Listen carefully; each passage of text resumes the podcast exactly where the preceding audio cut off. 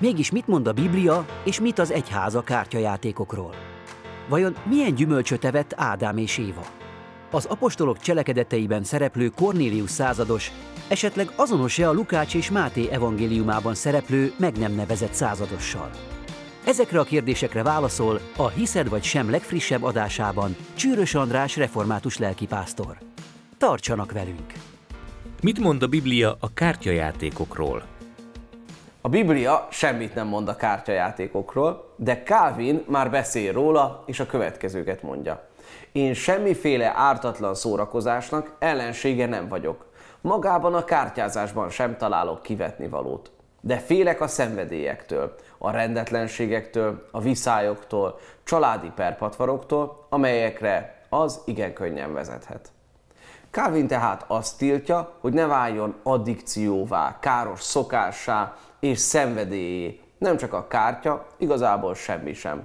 Mert akkor úgy járunk, mint a dobókockázó római katonák Jézus keresztje alatt. A nagy játék közben nem veszik észre, hogy milyen lényeges dolog történik mellettük. Milyen gyümölcsöt evett Ádám és Éva?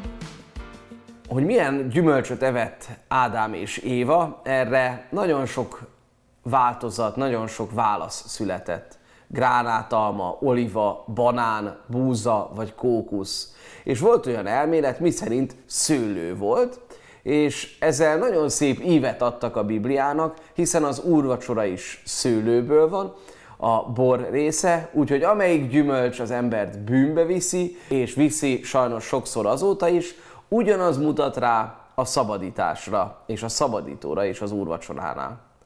Könnyű lenne azt gondolni, hogy füge volt, hiszen a bűnbeesés után fügefa leveleket tűznek magukra.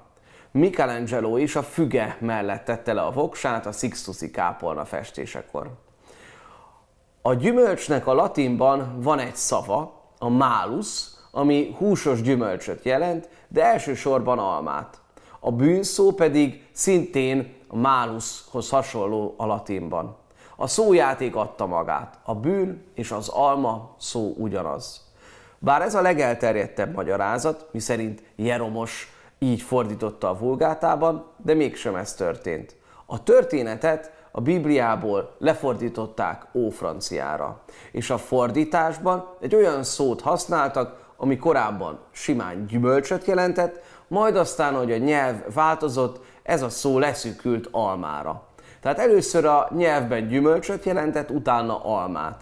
És így a 12-13. századtól kezdve kezdett el a tiltott gyümölcs alma lenni az ábrázolásokon. Úgyhogy ezért Európában olyan gyümölcsel azonosították a tiltott gyümölcsöt, amit mindenki jól ismert. Így lett alma, és így jelenik meg Luther Márton Bibliájának gyönyörű illusztrációjában is az alma. De hogy milyen gyümölcs volt akkor pontosabban?